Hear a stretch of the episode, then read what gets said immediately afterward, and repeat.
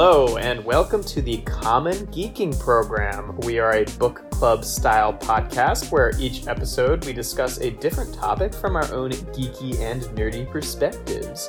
I am your host, Jeff Levitt, and this week we're going to be taking a look at the series Undone, which is on Amazon Prime. I am uncertain if this is based on anything, so you're going to have to fill me in there.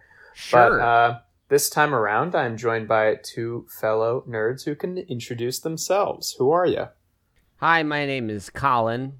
I'm a fellow nerd. So you nailed the description.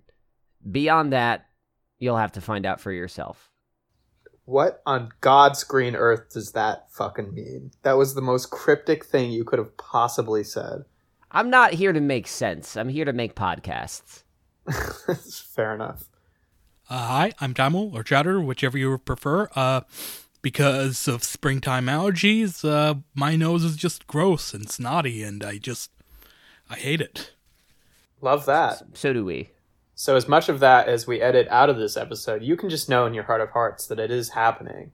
Yeah. Lots of sniffles from Chatter. If at the 34-minute mark you think there has been nary a sniffle in this episode, you should give the editor a clap on the back and Chowder, if he is not the editor, an allergy pill. Like if there's no sniffles, you could just know that they're there, waiting, watching. The agency of sniffles. And you'll have no idea how many of them there actually are. But, all right, guys, we are going to start off by summarizing and discussing our little topic and then end off with a rating section where we decide whether or not we found it enjoyable. So yeah, you guys want to just pop on into the summary? I'm not feeling particularly hilarious or clever today, so I have nothing to do until that point. Okay.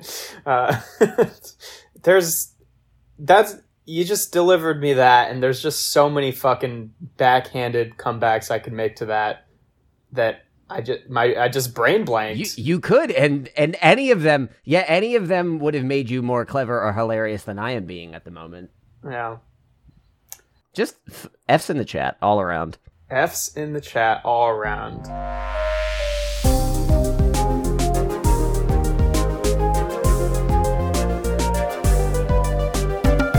All right, guys, let's start off with our summary here. So I kind of want to, before we talk about this topic, I want to just recap how we selected it, which was like 2 weeks of us not being able to decide on something. And I said, I don't know, I'm watching this.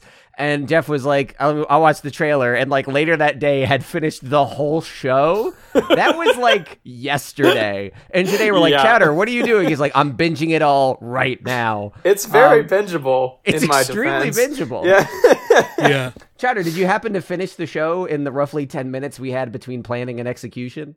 I was able to finish the first season. That's impressive. Oh, nice. Pretty good. Oh, well, God, you liked it so much that I'm going to feel bad about spoilers for the second season, but I really do have to talk about the second season. We have to talk about the second season. You know, just tell me, because like I feel like even if I know the spoilers, I will still enjoy the journey. I will still enjoy this journey, so it's fine. But we'll, at the very least, start off with Season 1, of which you are very familiar. But yes, we are taking a look at Undone, which, as I mentioned previously, is a animated series on Amazon Prime.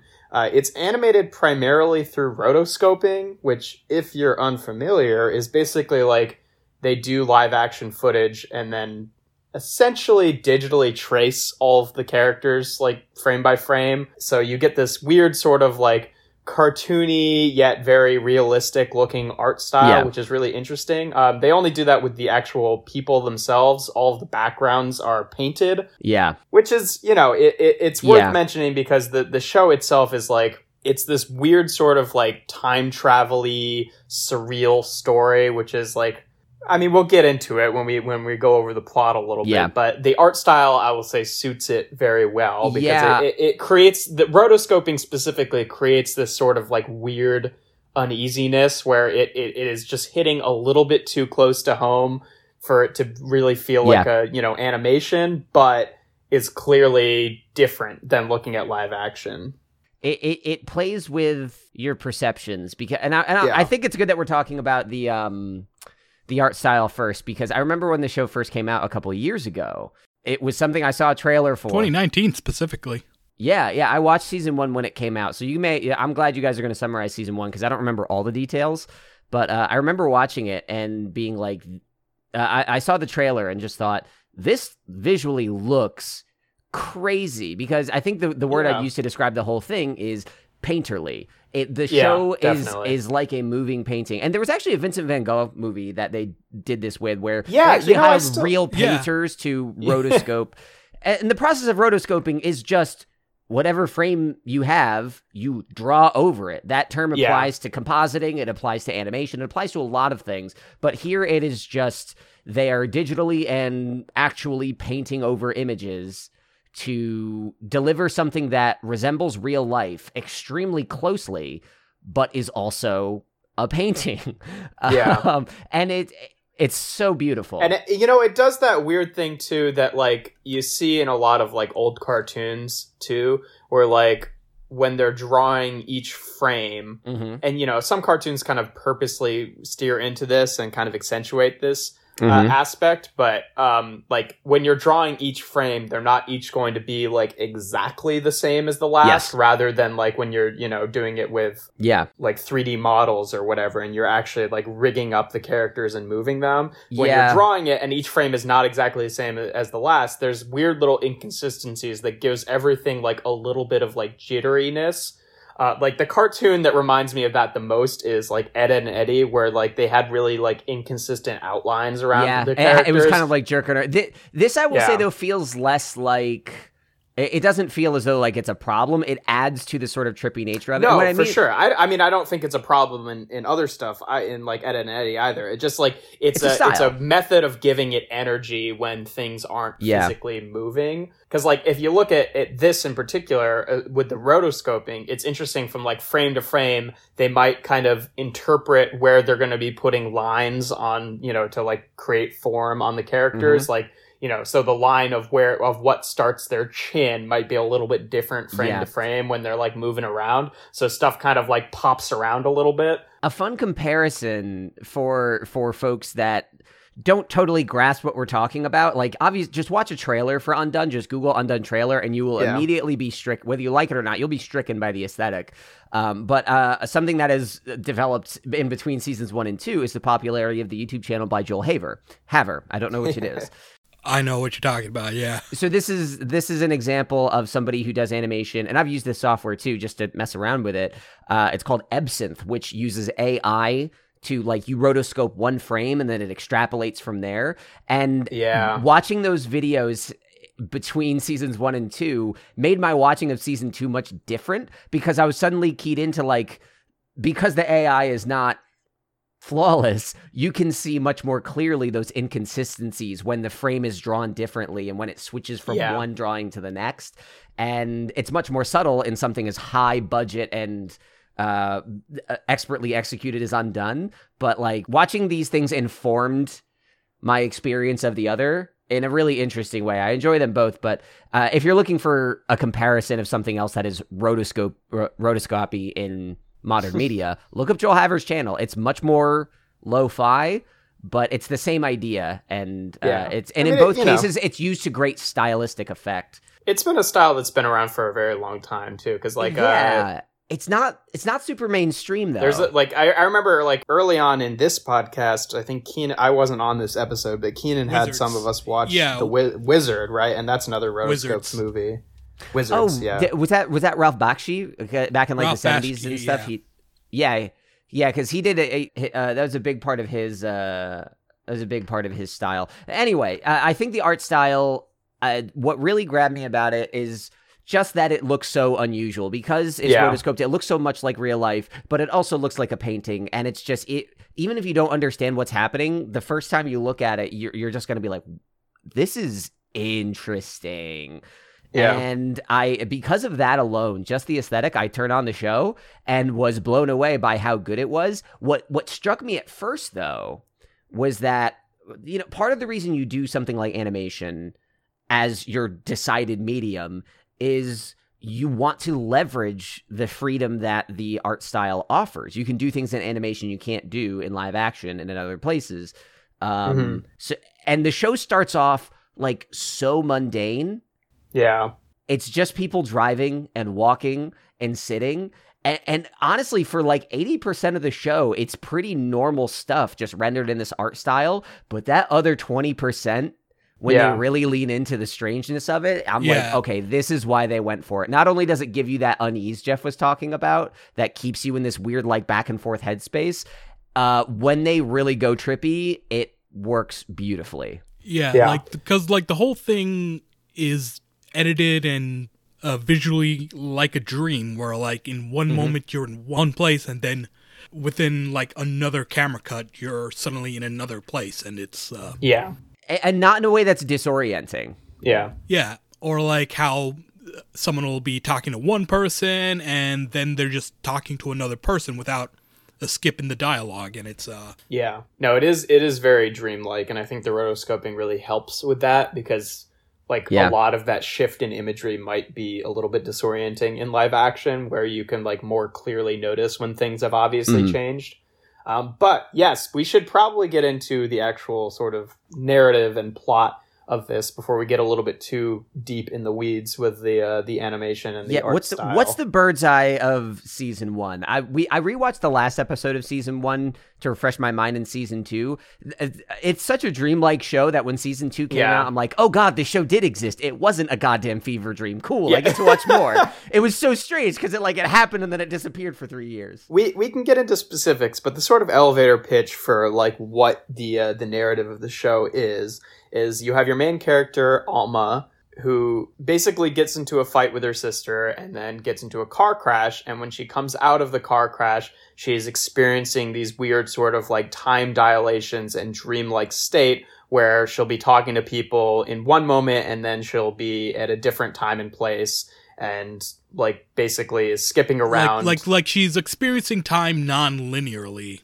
Yeah, exactly. So, like, some stuff is happening before it actually happens, and then, there's lots of stuff informed from that. And there's plenty of times where she's just living the same moment on a time loop, Groundhog Day style, so yeah. And then pretty early into the show, and what contributes to her car crash in the first place, is she starts seeing her dead father, who died in a car crash as well, when her and her sister were little kids. And basically her father is privy to how all this stuff works and is trying to like help her figure out how all this stuff works so that the two of them can figure out who killed him. And basically because they're experiencing time non-linearly, basically go back in time and stop it from happening so they can change the timeline and have him be present in their lives and not have been killed. And that's pretty much the whole plot, like the main synopsis of season one. Yeah. And I think the one thing that I do remember that is really codified in the final episode of the first season is, as Alma is trying to explore these abilities, her ability to perceive time that way, to experience time and affect time non-linearly, she is presenting as very unstable to every other human that observes her, to the point where the show is explicitly sowing doubt in you, the viewer, about whether or not is she experiencing these powers, or is this a form of schizophrenia or dementia or other mental ailments. Schizophrenia gets called out explicitly. Well, especially because in the narrative of the show as well, the father's mother was in like a mental institution for her entire adult life, because she had potentially this same kind of thing, where it may have been schizophrenia or may have been this like otherworldly time power that the people in their family possess. Because that's how he presents it.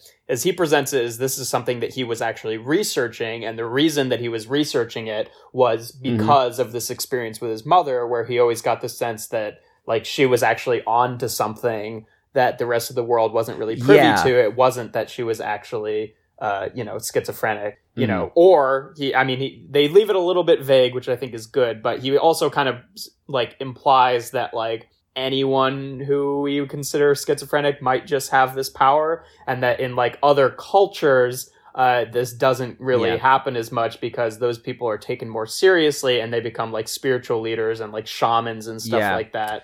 The show is also, it's set in, I believe, is it New Mexico? I don't really, it's like San Antonio. Texas. Yeah. San Antonio, Texas. The character of Alma, her mother is from Mexico and her father is of Jewish descent, I think. Yeah. Allegedly, like, emigrated from Poland or something like that. That is straight up confirmed in the second season. Asterisk. Yeah. To explain the abilities that she has, her father, played by Bob Odenkirk of Better Call Saul and Breaking Bad fame. No, is, you know, at first when I was like watching this, I was like, for a good two episodes, I was like, is that Kevin Spacey? Why would they hire Kevin Spacey? I look it up. I look it up. He has a much taller head than Kevin Spacey. Yeah, he's a long boy. Look, the art style was kind of obscuring it a little. I had to look it up. Yeah, it does mess with you. Yeah.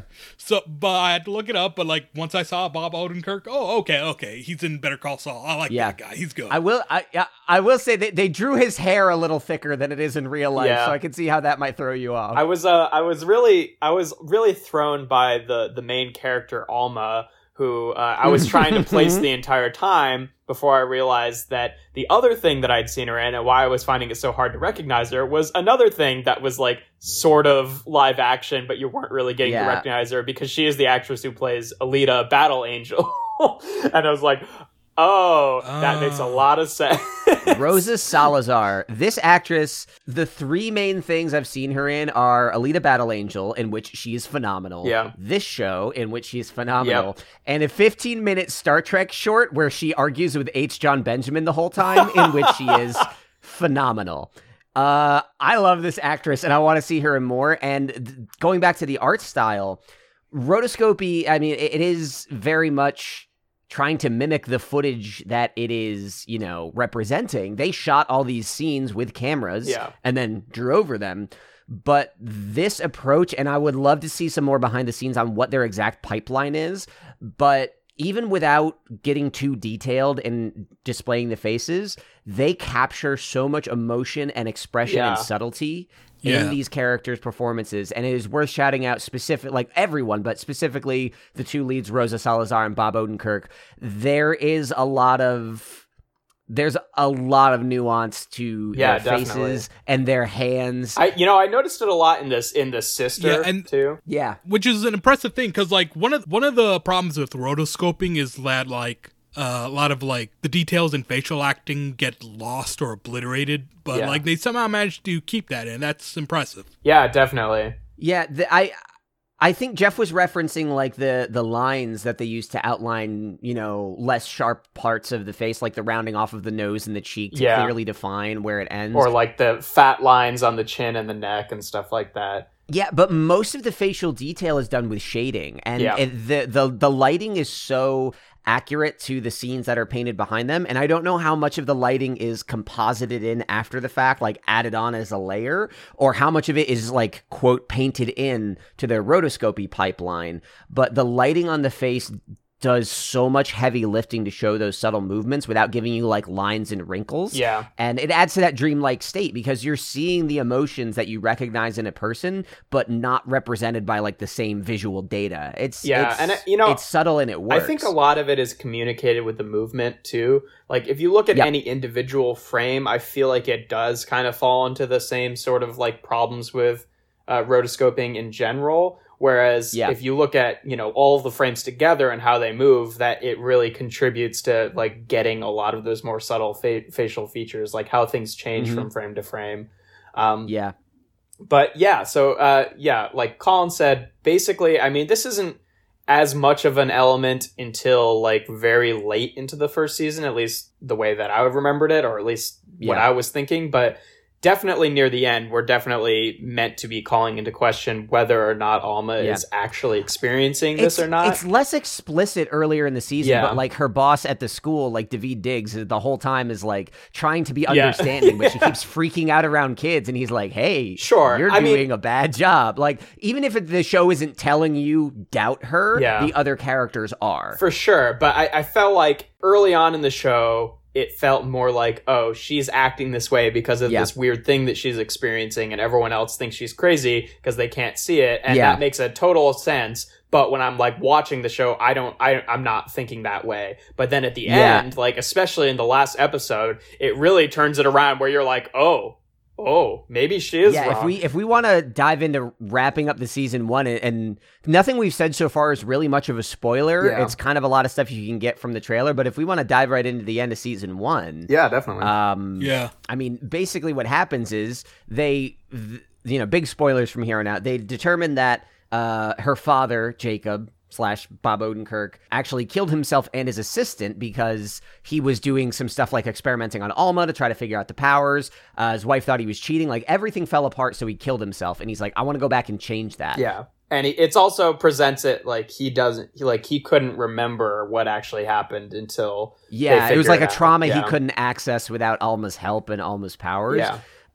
So they go back and they alter the timeline, or attempt to, but they won't know for sure if it worked until she drives to, and I lost my thread on this earlier. The reason I wanted to call into conversation or heritage is Bob Odenkirk's character, the dad, is always saying like, your ancestors, our ancestors experiences. That's sort of like the vague description of where the powers come from. Yeah. So she drives down to a cave in Mexico where she's told this is where the effect will take place. The season ends with her looking into the cave. If her dad walks out, then she changes the timeline. And if her dad does not walk out, she will believe this is all in her head. And that's like the season one cliffhanger, and it does a really good job of leaving that ambiguous too, I feel.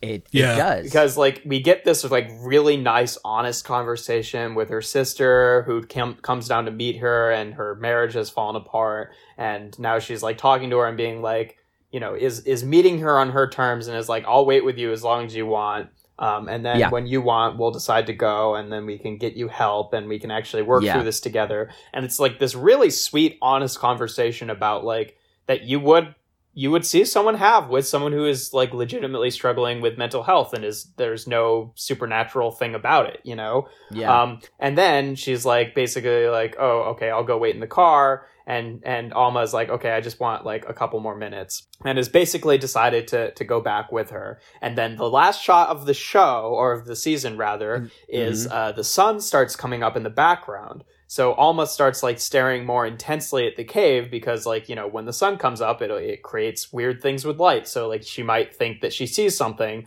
and the music gets more intense as if you think, oh, maybe this will happen. And then the show ends with her just like kind of staring a little bit more intensely into the cave. Yeah. She doesn't get a bit of a smile. There's no like sound of a footstep. There's really, in my opinion, at least the way I interpret it, there's really no indication whether or not this actually happened. One way or the other. Like, it brings up the music, so you're like, ooh, is it about to happen? But it still leaves you hanging at the end. It leaves you hanging, and usually I'm not a fan of like ambiguous endings, but that hit really, really well for me.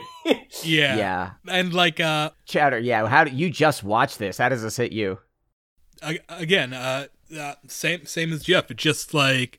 You're like at the edge of your seat, and it's like, dang, we're not getting the answer yet. But and like I think it's smart how like even throughout the story they make sure to put it in question. Like there's this one part where she's like talking to the security guard, and like she's able to bring up all these details of her past, and it's like, it seems legit. And then her boyfriend Sam like goes, you got all that from her screensaver, and. It shows her screensaver, and like the screensaver has a picture of her family and stuff. And it's like, that's also plausible. Yeah, like Alma seems surprised by that because she thought she was using this power to like feel this woman's emotions or whatever.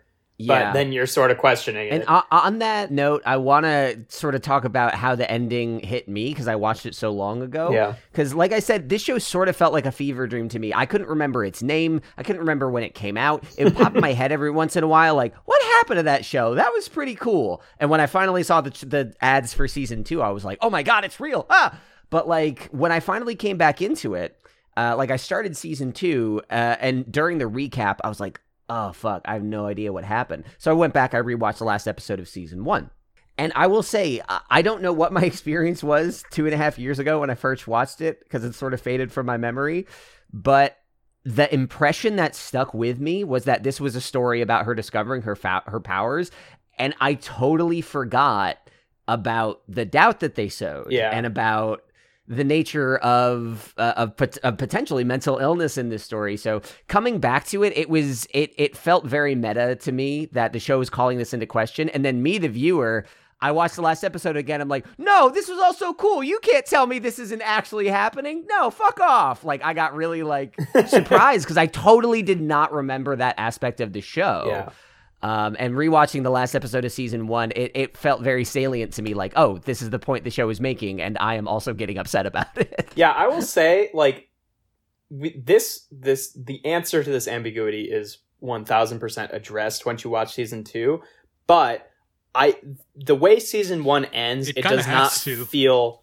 Well, yeah. I don't know. I mean, it does not feel like a... I have thoughts on that. Well, we'll get into it when we start talking about season two, but... My broader point is that, like, when you watch season one, at least in my opinion, it doesn't feel like a cliffhanger of like, I can't wait till next season where we get to find this out. It feels like... I would have been cool if that was like the end of the show. Yeah, if season one ended and there was no season two, this would feel like an entirely complete story to me. Yeah. Yeah, which is impressive. That ambiguous ending really worked for me, and I love season two and I love what it does, but I do agree that with some criticisms that have been levied towards it, whereas like season two, I mean, I think it swings back around to leaving it maybe a little bit ambiguous, but I think it explicitly does.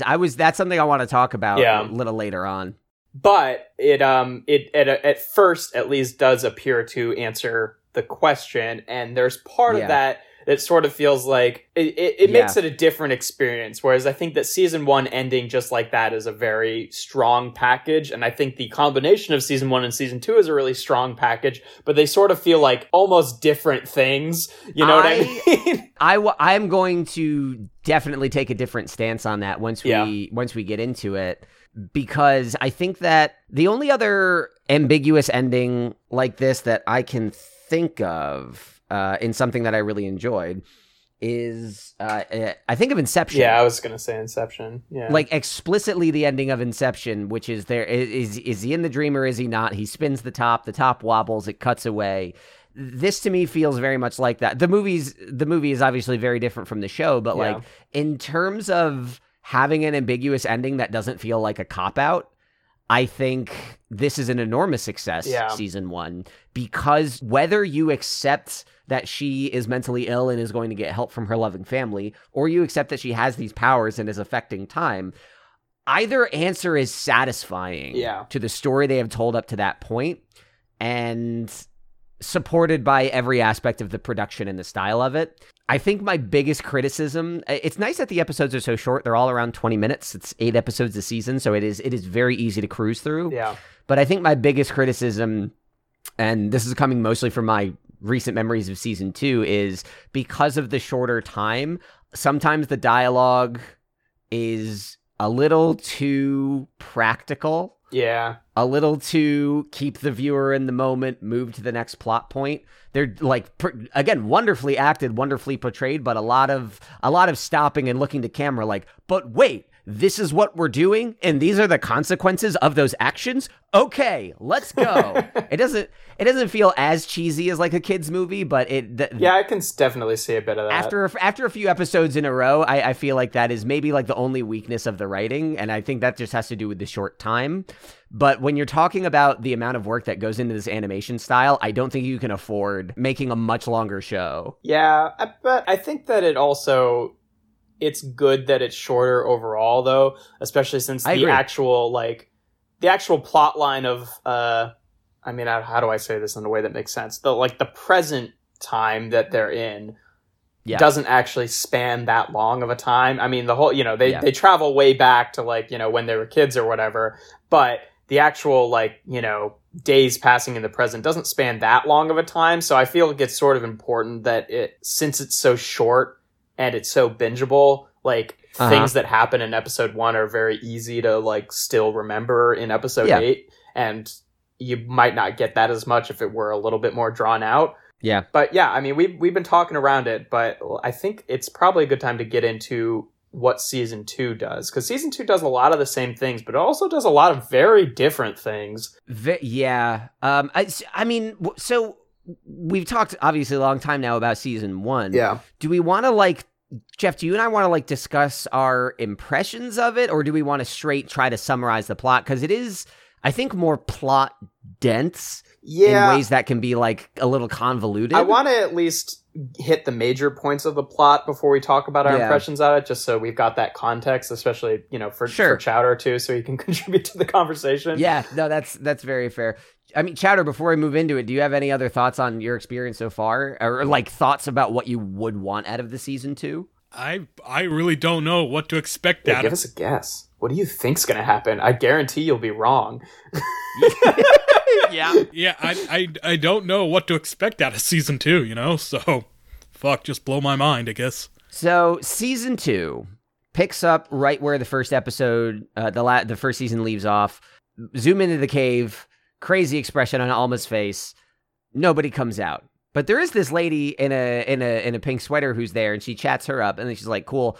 All right, my dad didn't come out. Let me go talk to my sister. And the lady's like, what sister? Where? What are you talking about? And she's like, huh? So Alma starts calling her family to discover her sister's marriage is not on the rocks. Her dad is alive. The past has been changed.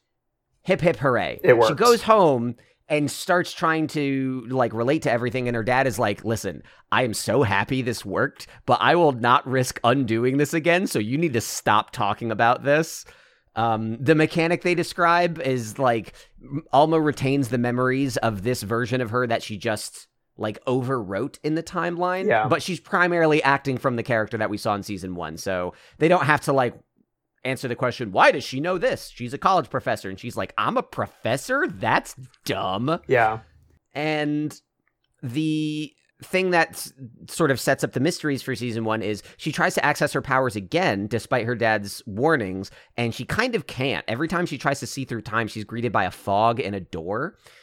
This starts to unravel a mystery where her mother is, even though her dad is back, her mother is unhappy and unwell. Her sister has powers as well and just tries to ignore them. And Alma just keeps pulling at her sad mother, her scared dad, and her ignorant sister until they discover that their mother is keeping a secret.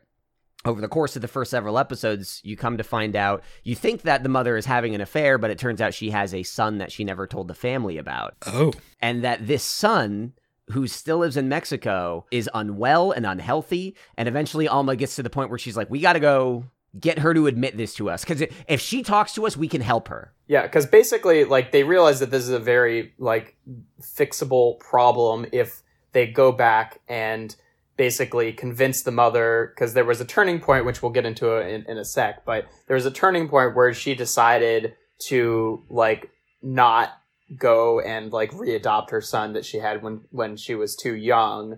And as a result of this, the son grows up not knowing his mother, and he starts working for, like, an oil rig and gets silicosis because he's, like, breathing in all of the bad shit, you know? As far as the pacing for season two, everything I just described is, like, the first 5 episodes. Yeah. And season two is, like, also 8 episodes, or also the same? It's also 8, yeah. Yep. Yeah, we don't actually meet the son until, like, episode, like, 5 or... Yeah.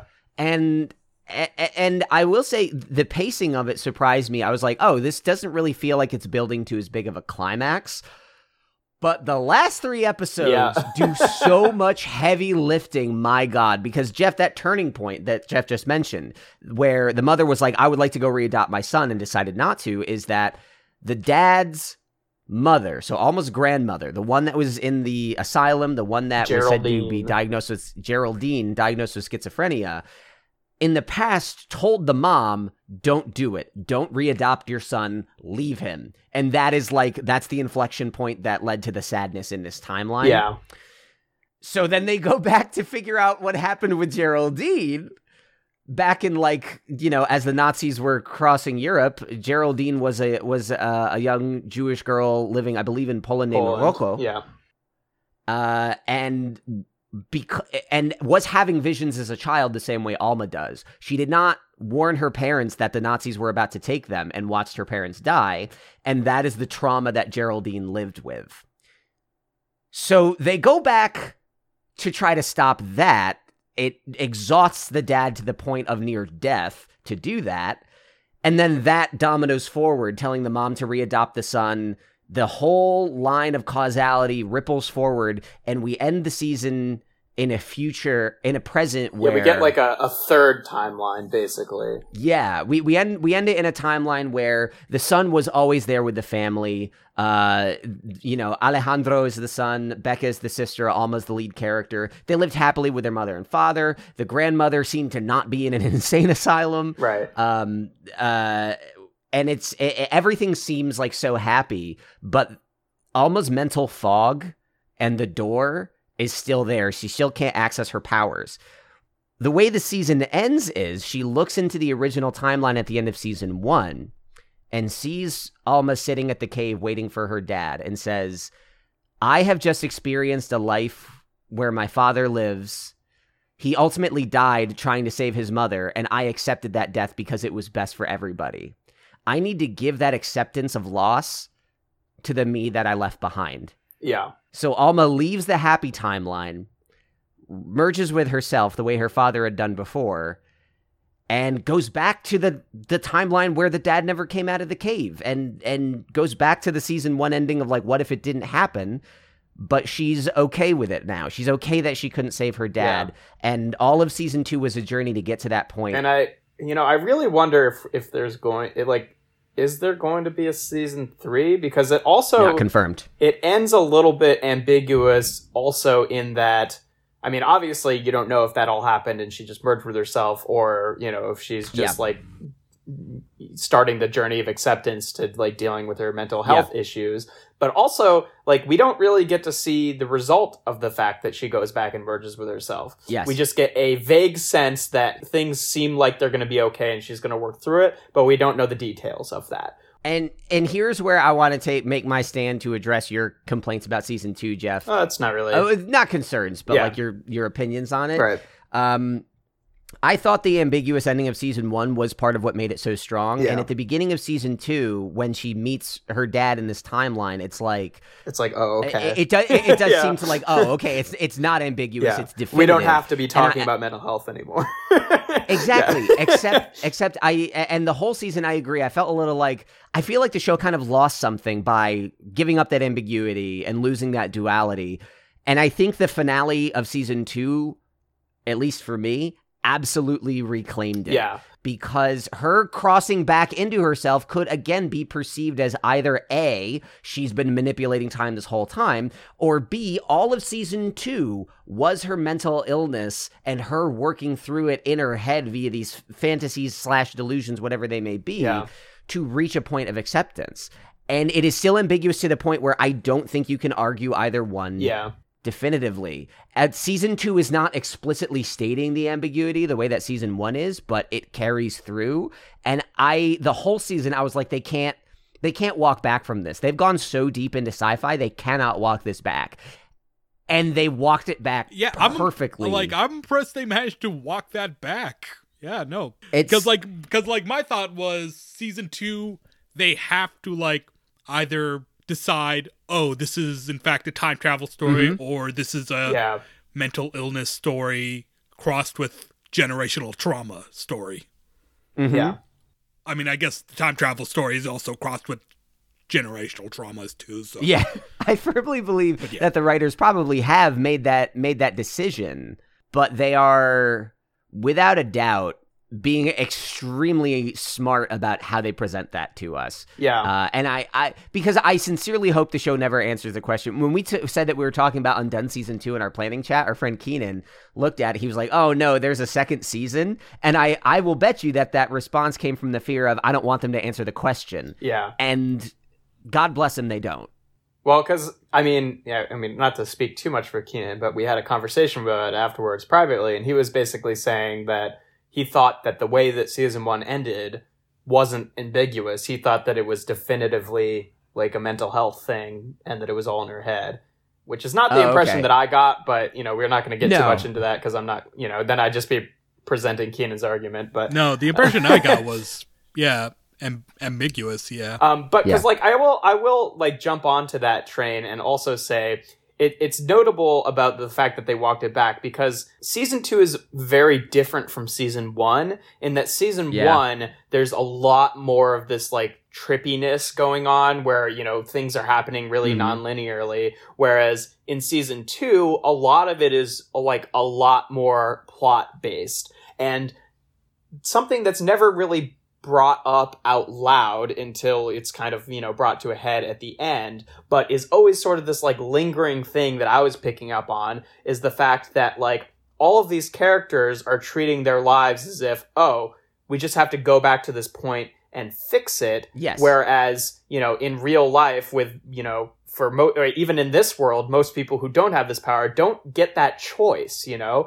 They have to just, like, live with the fact that, you know, that things aren't great and find ways to kind of, like, come up to that. You can't just necessarily go back and fix one thing, and that will be the ripple effect that saves everyone's lives. And even if the sci-fi is real, I still think it makes that point in the fact that them going back and doing this essentially causes the father in this timeline to die prematurely. Mm-hmm. He still had a much longer life than he did in the original timeline, but, you know, Alma still has to accept, like, hey, these are the consequences of the things that happened, and we can't just go back and keep trying to change it because it's only going to keep creating these situations, and we should just be happy with the timeline that we've got. Because, like, that was my main thing, is that, like, and why I was really in the question of whether there's a season 3 coming or whatever is because, like, when we go back at the end of season 2, you know, we've got two choices. One, it was all in her head, you know, all of the, like, new context and stuff that was added in season 2 about all these things that happened to Geraldine and all the stuff with Alejandro. That might not even be reality, right? Or two, hence the asterisk on her lineage, you're right, as it is described to us. Or two, all this time stuff did happen, and I was sitting there at the end of season 2, the one big complaint that I had, as I was like, but what about Alejandro? Does Alejandro exist in this timeline? Because the only thing they changed... We saw him. No. The only thing they changed in timeline number 2, though, was going back to the father... his death, right?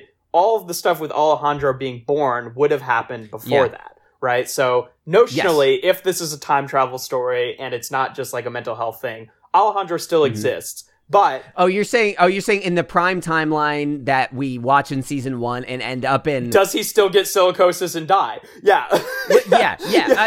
Here's the because the whole mystery of season 2 is that the mother Camila is keeping Alejandro a secret. Yeah. She's like, she has a lot of trauma around the decision she made around him, and that stuff. Assuming what we saw was true, if it was what actually happened with Camila, then Alejandro exists. If it was all a fever dream of Alma, then Alejandro does not exist. But I don't think it breaks anything. I'm curious, but I don't think it breaks anything. Well, that's the one thing that brings... No, I don't think it breaks anything. I just think the one thing that kind of makes me question the like time travel as opposed to the mental health thing more than anything is the fact that in the original timeline, and there might even be hints to this that I'd have to go back and I wouldn't have picked up on while watching it the first time, but there isn't this struggle that the mother is having. Yeah. Because, like, we see her, right, in the new timeline, and she's, like, clearly upset. We get a shot of her crying on the bed. There's all this stuff that's going on. And at first, you know, your inclination is thinking, like, oh, she's unhappy now because, like, she's stuck in this loveless marriage and, like, all that thing. And then we find out later that it actually doesn't necessarily have to do with the marriage. It's about her son, right? So, if that were the case, in the original timeline, whether or not the father is there shouldn't change the fact that she's got this son. If anything, it would just make her more likely to like bring him into the family, you know, without trying to hide it from the father. I think there are. I think that this becomes its own conversation, its own exercise about sort of spooling out the two ways that this could be interpreted in either timeline, quote unquote. The fact that we are seeing this through the unreliable narrator of Alma means that it doesn't functionally matter yet, well, no, unless we get a season three. It's one of those questions that the show poses that makes the next season interesting. Yeah. Just like season one had all these questions about her wellness, and you're like, how are they going to answer those satisfyingly in season two? Yeah. And the magic trick of season two is that it does and it doesn't. But with so many more questions now, it makes you wonder what a season three could even be. Right, because it makes me wonder, like, in the original timeline, like, did the mother have this close relationship with Geraldine? And, like, because we get it. Yep, because there's no talk of that either. Yeah, because we get a question in episode one of season one where, or maybe episode two, I don't know. But Alma is asking about Geraldine, and the mother is like, oh, yeah, you know, she's kind of, like, short with her, right? So that could either be like, oh, yeah, she actually didn't know her very well. Or it could be, this is a hint that, yeah, actually she knew her, and she had this bad experience with her, and this is why they stopped talking to each other, and that is still present in this timeline. Because there was, like, a weirdness to that interaction that was never, like, brought up again in season one, I felt. Well, another counterpoint to that is in season two, in the course of the season, Jacob, the dad, tells Alma, like, oh, your mother and Geraldine were close. And she's like, I never knew that. Yeah. So what we see in season one could either contradict season two or just be she had a limited perception of it because she is a child. Yeah. And this ties into something else I watched recently that I do not believe you guys have watched. So some mild spoilers for Star Trek Picard season two. Oh, I haven't seen that. Gotcha. I finished Picard season two before I watched Undone season two. I am astonished that two drastically different shows came out with basically the same storyline right next to each other in season twos of their shows. It is alarming how similar the narrative. I mean, there's an episode of the original Next Generation where, like, Picard, like, goes back to a time he messed up and regretted it. Changed it. He's like, you know, I shouldn't mess with the past. And then, like, yeah, he was like, I don't like this horrible thing I thought was the source of my trauma was the source of strength. And I think what Undone season two and Picard season two do differently is it's less like this trauma is the source of my strength. It is also explicitly this trauma is the source of my trauma. Yeah. And I don't know how to deal with that.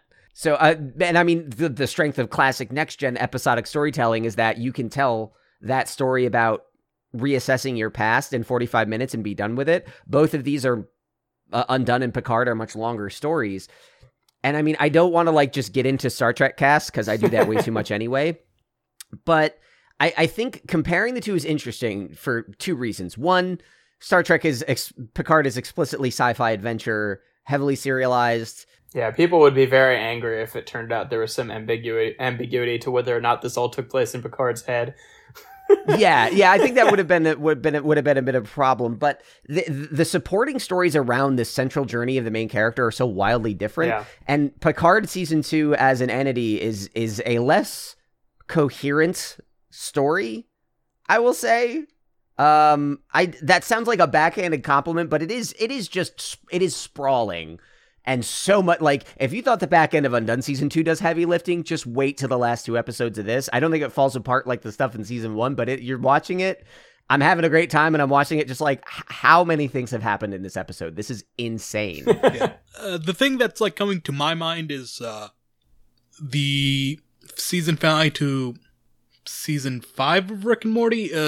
At the end of Rick and Morty, like, evil Morty, like, reveals that, like, the multiverse, like, all the Rick Sanchez's, like, created a wall between, like, all the universes where Rick is the most powerful person in the universe and, like, all the universes where he's not. And, God, that is just a fucking salad of words there.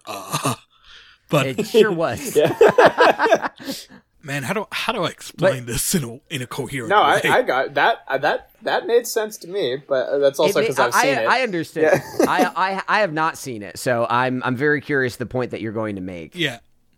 So, you know, it ends with, like, evil Morty, like, actually being able to, like, get through that barrier into a new universe. But what it required him to do was, like, kill a fuck ton of Rick Sanchez's and Morty's in order to do that. And that's very cool. And I guess like I'm bringing this up because like regardless of whether in Undone it's all the time travel stuff is real or just in her head, the metaphor it's bringing up is very clear about how like your traumas are messy and like intersect with like your past and your family's past in a way that's hard to untangle, especially if you're so used to seeing things in a linear order. Mm-hmm. And like, you know, everything in Rick and Morty is very much happening, probably. I mean, I guess multiverse makes it very weird. But like, you know, the metaphor I always saw with like evil Morty is that of an abusive relationship. Yeah. You know, him like killing all these alternate universe versions of himself is kind of like how it's like working through it. When you have to like cut off a toxic person from your life, it's like you're killing every potential version of you that would have been with that. Yeah. And like, I guess like the ending of season 2 where she just looks at her life before all the time travel shenanigans happens, she's like thinking, do I want to get rid of this version of myself? Yeah. Yeah, basically. And I think that is an excellent comparison. And to button up my Star Trek thing with that, it's without spoiling the storyline itself, at the end of the season, Picard has finally like identified and admitted the trauma to himself, and he makes a decision to ensure that it will happen again. In sort of that same way where it's like all three of these stories are very, very different, but they all thrust this main character through the journey of accepting that a horrible, terrible thing is going to happen to them. And even though Undone is the only one that explicitly calls that into question, it still provides like the circumstances of that journey into question. It seems as though they all deliver on that journey. Yeah. They're all doing what sci-fi does, is using sci-fi craziness to like make sense of the world. Where traditionally we think of more like societal and world development things. In those three, it's more about interpersonal stuff. Yeah. I mean, yeah, well, that's, I mean, to your point about like classic Star Trek versus modern Star Trek, classic Star Trek is very, here are practical issues, here are professional ways of dealing with things. And modern Star Trek is very much feelings, emotions. And I think that is, I think our current evolution of sci-fi being, okay, how do we take these constructs that we've built up as a means of commentary and turn them inward? And I like seeing these three different lenses. On one hand, I think and I'd love to hear your opinion once you watch season 2, Chowder, I think where Undone succeeds is it never stops looking inward. Yeah. The entire show is that introspection, whether it's saying it out loud or not, that's what's happening. And even if you feel like it didn't, it reframes itself in that way toward the end, not as a retcon, but just as like a perspective adjustment. Yeah. Where I think the weakness comes from, again, some of those dialogue criticisms I had where I'm in this emotional journey and the plot is being restated to me by three very intelligent adults. I'm like, yes, I understand this. We can move forward. It's a complex story. So I get it. And you only have 20 minutes. You have like roughly 20 pages of script to tell this story. And only so much money to animate these frames that you're shooting. You have to be so economical about it. Yeah. I think that that's the only way it undercuts it is with Undone, my biggest complaint is I want to live in the telling of this story longer. I think Picard, as a speechmaker of a character, gives more interesting dialogue and meditation on this, even if the show doesn't support the thesis as strongly. Yeah. And I would love to, I'm almost interested to see an Undone season 3 just to get more time in this world, even if it changes things, even if it disappoints me. I want to explore this more deeply because I think it's set up in such a compelling way. Yeah, I will say that, like, the ending of season 2 compared to the ending of season 1, like, though I already knew there was a season 2 when I watched season 1, I still firmly believe that, like, the ending of season 1 could have been a complete ending. Like, I didn't end with it being like, oh, but I want to know. Whereas I will say that the way that season 2 spun around, when season 2 ended, I was kind of like, no. No, I do need to know the answer to this, or at least, like, even if I don't need to know the answer, it felt a little bit, like, ambiguous in the way that, like, there were still questions I had about things, like, from one way or the other that felt very relevant to, like, how I felt about it. Mainly the fact of, like, even if this is all just a mental health journey and there was no time dilation, like, I need to know whether or not Alejandro exists, and I need to know whether or not he's... Here's the thing, I guess... I think I can see the tension pulling you and I in slightly different directions here, is my reaction to season 2 was the same as your reaction to season 1 in terms of the ending. Yeah. I saw that ending and I was like, God, there are two totally different ways that this could shake out, possibly more. But I feel like an extension of either side of that journey would answer the questions I had in season 2 satisfactorily. Yeah. No, it's not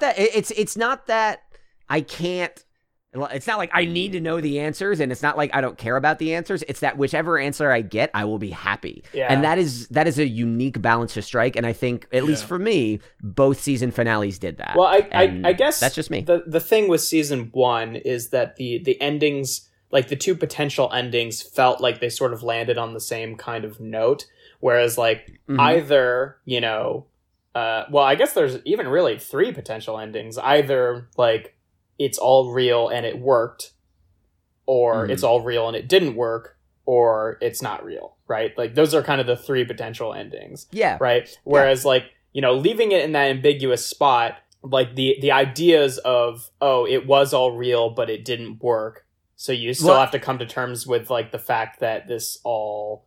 You know, to focus on the framing of both seasons' endings, though, your potential third option of, you know, the dad doesn't come out of the cave, so maybe all this stuff is real, it just didn't work in this instance. I think for the sake of Alma's journey, that doesn't matter, because for her journey, what's important is whether she believes it or not. Right, and that's and I think that leaning into that is, I hope that's where it goes next, but it's what season 2 did that I think made it work. Yeah, something that didn't immediately come to my mind until just now when we're talking, but like, this story has a strong resemblance to a Kurt Vonnegut book, Slaughterhouse Five, in which a war veteran like re-experiences his life via like time dilation and like experiences his life in a non-linear order. And it's a very heavily anti-war kind of story and a very big look into this sort of semi-autobiographical journey of this character who may resemble the author Kurt Vonnegut. And I don't know, it came to me because it's an example of like sci-fi that's like doing this thing, and I wish I knew more about the book. I haven't actually read it, unfortunately, although now I want to. I mean, I don't know. Part of the thing about this series is that, like, I feel like it walks this interesting line between, like, escapism sort of fantasy, like, wouldn't it be nice if we could actually figure these things out and these people could actually make meaningful changes in their lives by going back in time. It walks a line between that and, like, oh, is this just a mental health struggle that they're having to figure out, and do they need to come to terms with the fact that, like, you know, bad things happened in the past and we need to be okay with those things, not just try to go back and change them. And it walks a really weird line between those two things, whereas, like, you know, I was sitting there being like, this sort of feels like it's all going to have to come to a head where someone's going to have to make the decision, like, we can't change things. We have to just let things be and take the new perspectives and information that we found from doing this and use that to, like, you know, improve our situations in the present, which is how a lot of time travel stories go. But at the same time, I'm watching it and being like, I'm thinking like, well, it's clearly going to have to do that at some point. But I'm also thinking, you know, especially like in, you know, the middle of season 2, when we found out about Alejandro, I'm like, but it would be pretty nice if we could prevent Alejandro from fucking getting silicosis from working a horrible job. Like, I would really like that.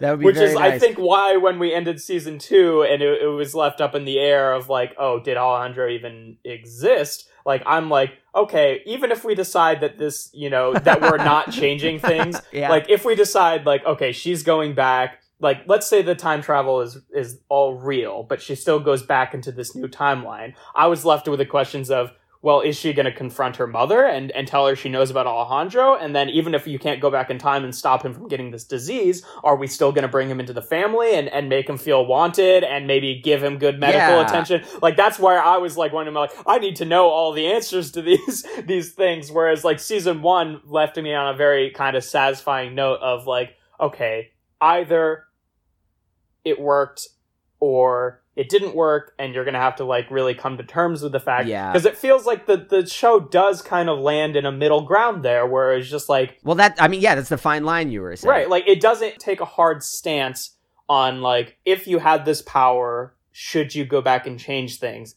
You'd sort of expect the story to say... No, you shouldn't. But it doesn't really do that. Yeah, that doesn't seem to be the focus of it. It doesn't, because like when they go into the third ideal timeline, it seems like, aside from the fact that, you know, that the father kind of suffered a stroke because of doing all this mime stuff, it does still seem like that third timeline is the best, right? Like they went back and they changed things and it actually worked. And the show is smart about that in leaving it into question as to whether or not that all actually happened. And it's kind of leaving it up to the viewers to decide whether or not that's realistic. But it doesn't go with the story of like, even if you can, you shouldn't, which I appreciate just because like, you know, I think that's a fine message to have, but it is kind of like the message that a lot of time travel stuff has, you know? It is, and this does fully sidestep it. I think my final thoughts before we move into the ratings eventually is to comment on your... I guess the dissonance of trying to reconcile these two things and watching the line the show walks between these vantage points, mm-hmm. I think is reflected perfectly in the art style. Yeah. Which is walking a very strange line between an animated show and a live action show, to the point where there are times where all I can focus on is the animation, and times where I forget I'm watching an animated show altogether. Yeah. And like we paid lip service to it at the top of this conversation, but like that dreamlike quality, it has to be intentional. Even in the mundane moments I was complaining about where it's like, why do you need an animated show to show someone walking down a street? It's because even when you're just watching someone walk down a street through this perspective, it is simultaneously two things. And even though I don't need to know the answers to all the questions that you're asking me personally, I just want it to keep walking that line. Yeah, no, I think that's a real strength of the show. And I guess, like, I don't know, my main thing, and I don't know, you could call this a criticism, but like, I think that as it is right now, I can't totally parse out the difference, but for me, season one felt like a satisfying ending with its ambiguity, whereas season two felt like I don't necessarily need an answer to the questions, but I sort of need a third season that ends with its own ambiguity to make that feel complete. Like the end of season two felt like a less complete ending to me than the end of season one. And I can't totally parse out the difference there, but I don't know. That's where I'll leave that. Yeah. Well, agree to disagree, and I'm curious what Chowder will say when he eventually watches it. Yeah, but yeah, Chowder. I mean, really, either of you, but Colin, you just kind of gave your last big thing there. Chowder, do you have anything else to add before we move on into the ratings? Not really. I think I said what I wanted to say, made the comparisons I wanted to make. Otherwise, Just a matter of me watching season two. Yeah. And I hope that even though we talked about the main thrust, I think you'll still get a lot of joy out of watching it because... Yeah. There's a lot of little details in there and like hard characterization of the mother that I think... And also like really making Becca much more of a character in season two She got her fucking run this season and I'm here for it. The only one who's really missing is poor Sam is hardly in season two at all, but... rip. Which for reasons that I won't bother spoiling because it's not really worth talking about. But yeah, let's move on into the ratings.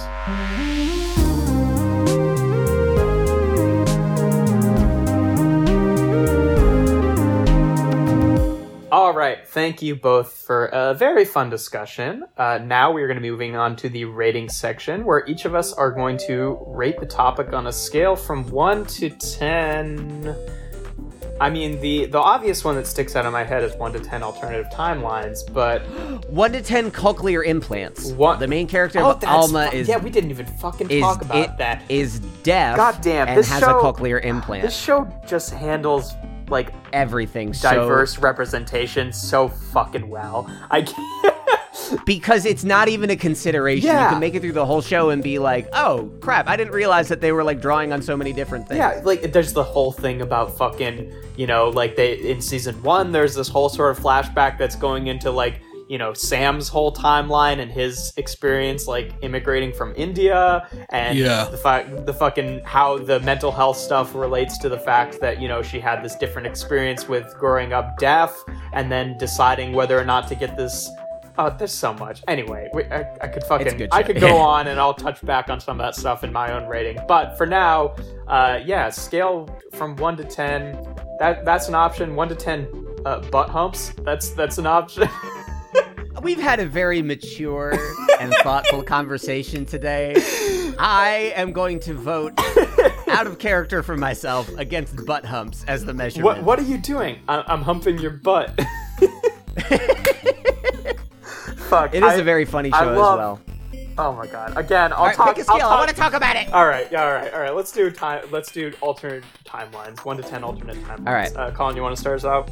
Yeah, I do. 9 out of 10. This show kicks ass. It is not very often that I can watch a trailer, like I could catch a trailer running on a GIF out of the side of my eye on a website I'm scrolling through and immediately say, I want to watch all of that.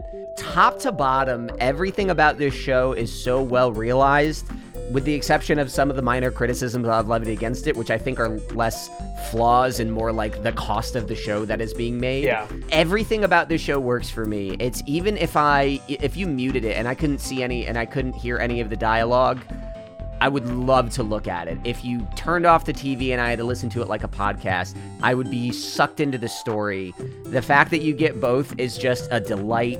The subtleties in Rosa Salazar's like really electric performance, there's so much vibrancy in what is kind of a mundane portrayal of something. Like really, it's the energy of like a quirky teen in a high school coming of age story, and then injected into this really head-spinny tale. Yeah. And it's spinning all these plates. It is walking these very fine lines between very, very different things, visually, audibly, narratively, and it always works. And for all the disappointment hanging in my heart during season 2 that they spoiled the end of season 1, I more than anything, I was surprised that I was wrong. Like I was watching the show and I'm like, I literally can't conceive.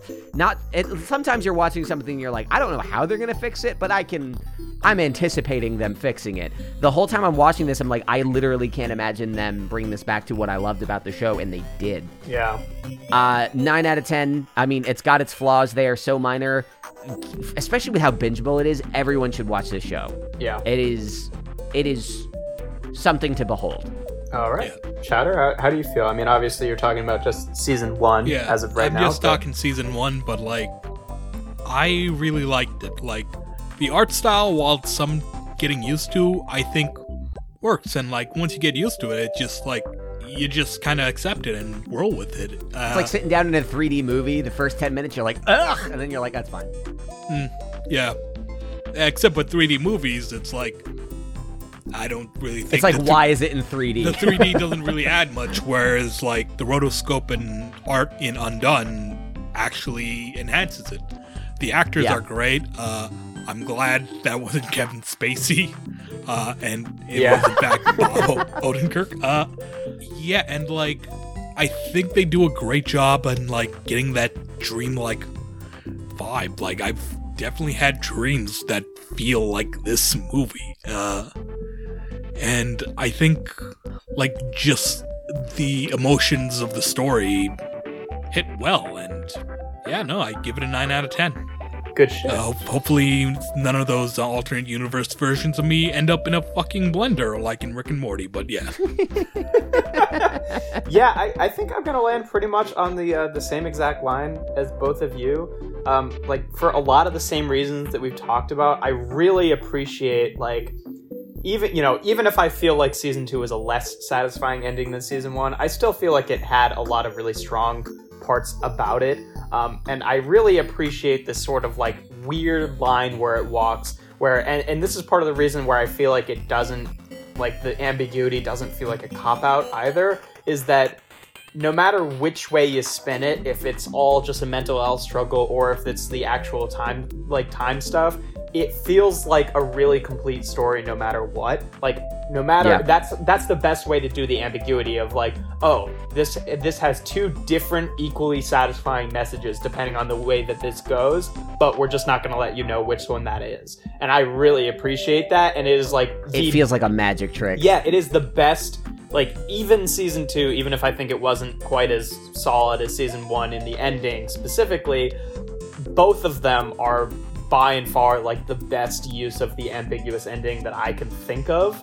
And like, apart from that, apart from all the weird trippy stuff that it has going around, apart from the, you know, all the like the really important kind of messages that it explores, the characters are just so believable. Like, they all feel so intensely human in like the subtleties. Yep. They all have like these really like poignant flaws about them, and some of those flaws are addressed in the narrative and some of them are just left as like hanging human flaws. And I think that's really, really important. Like, the only character that even slightly feels like a stereotype is Reed, Becca's husband or fiance, and even him is like, he's kind of a joke character, but I really do appreciate all of his lines, and he even feels pretty believable. But like Alma, oh my god, I relate so fucking hard to like Alma's personality. And Alma is one of my favorite characters in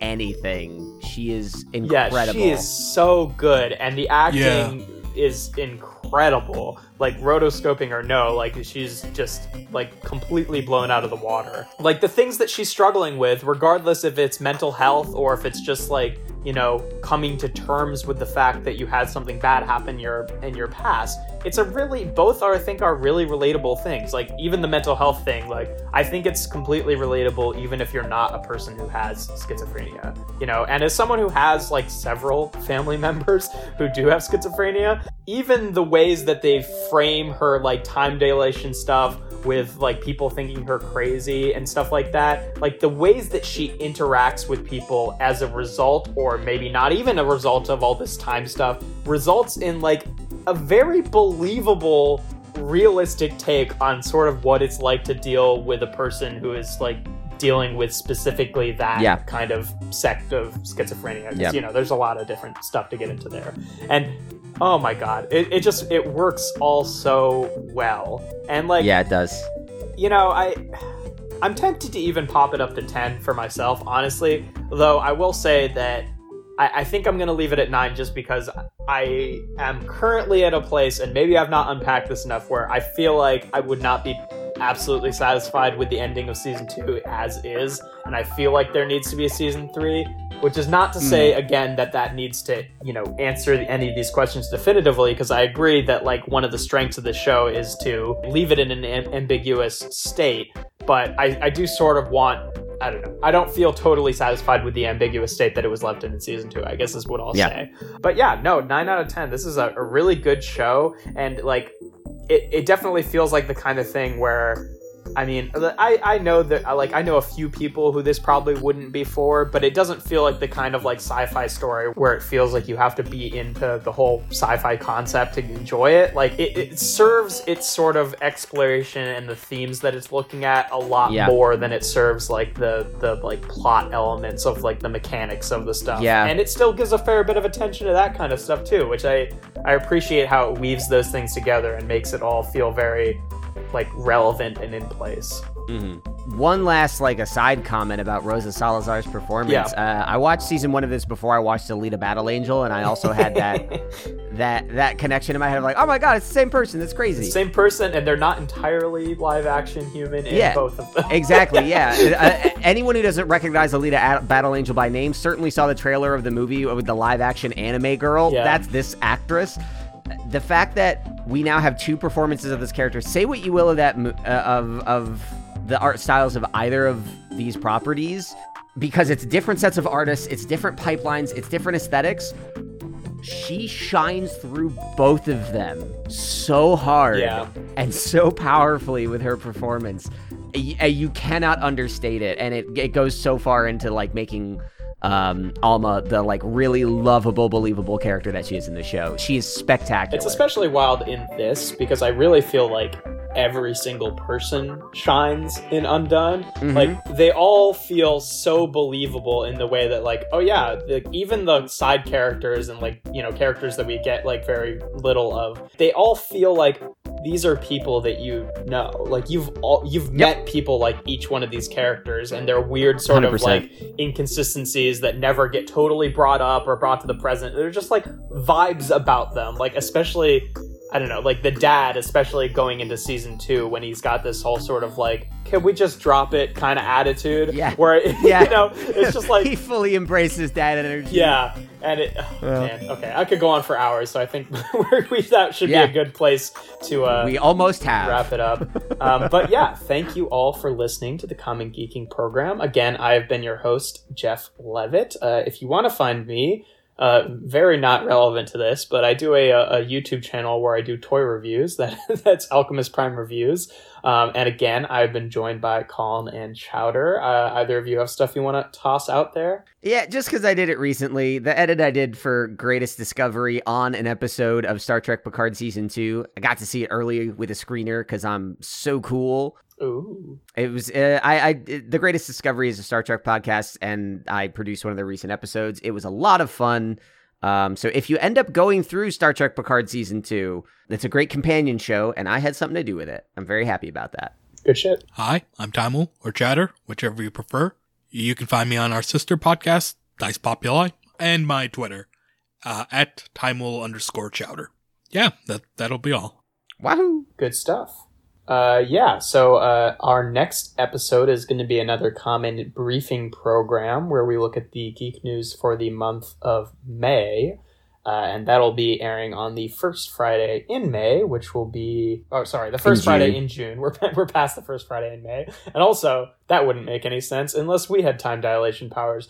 That'll be airing on the first Friday in June, which will be the 3rd of June, and then our next proper geeking program episode where we do another deep dive on something else will be on or around the 3rd Friday in June, the 17th.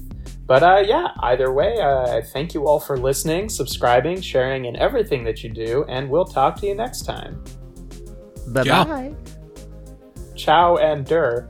Did you say ciao? I said ciao. Oh, you said it at the same time that Colin, so I couldn't hear. I was just waiting in the air. I was like, I need to say dur. Where's my chow so I can say dur? It's one of the few things I have left.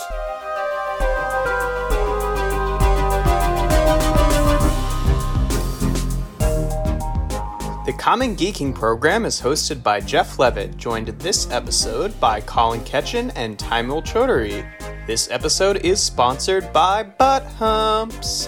The podcast is created and produced by Colin Ketchen and Jeff Levitt and features original music by Colin Ketchen. This episode was edited by me, Jeff Levitt.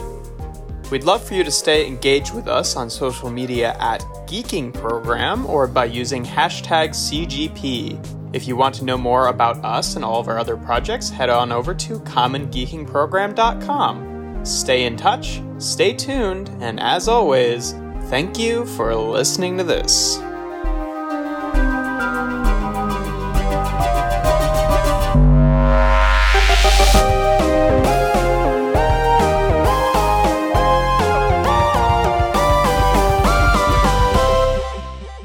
I'm recording.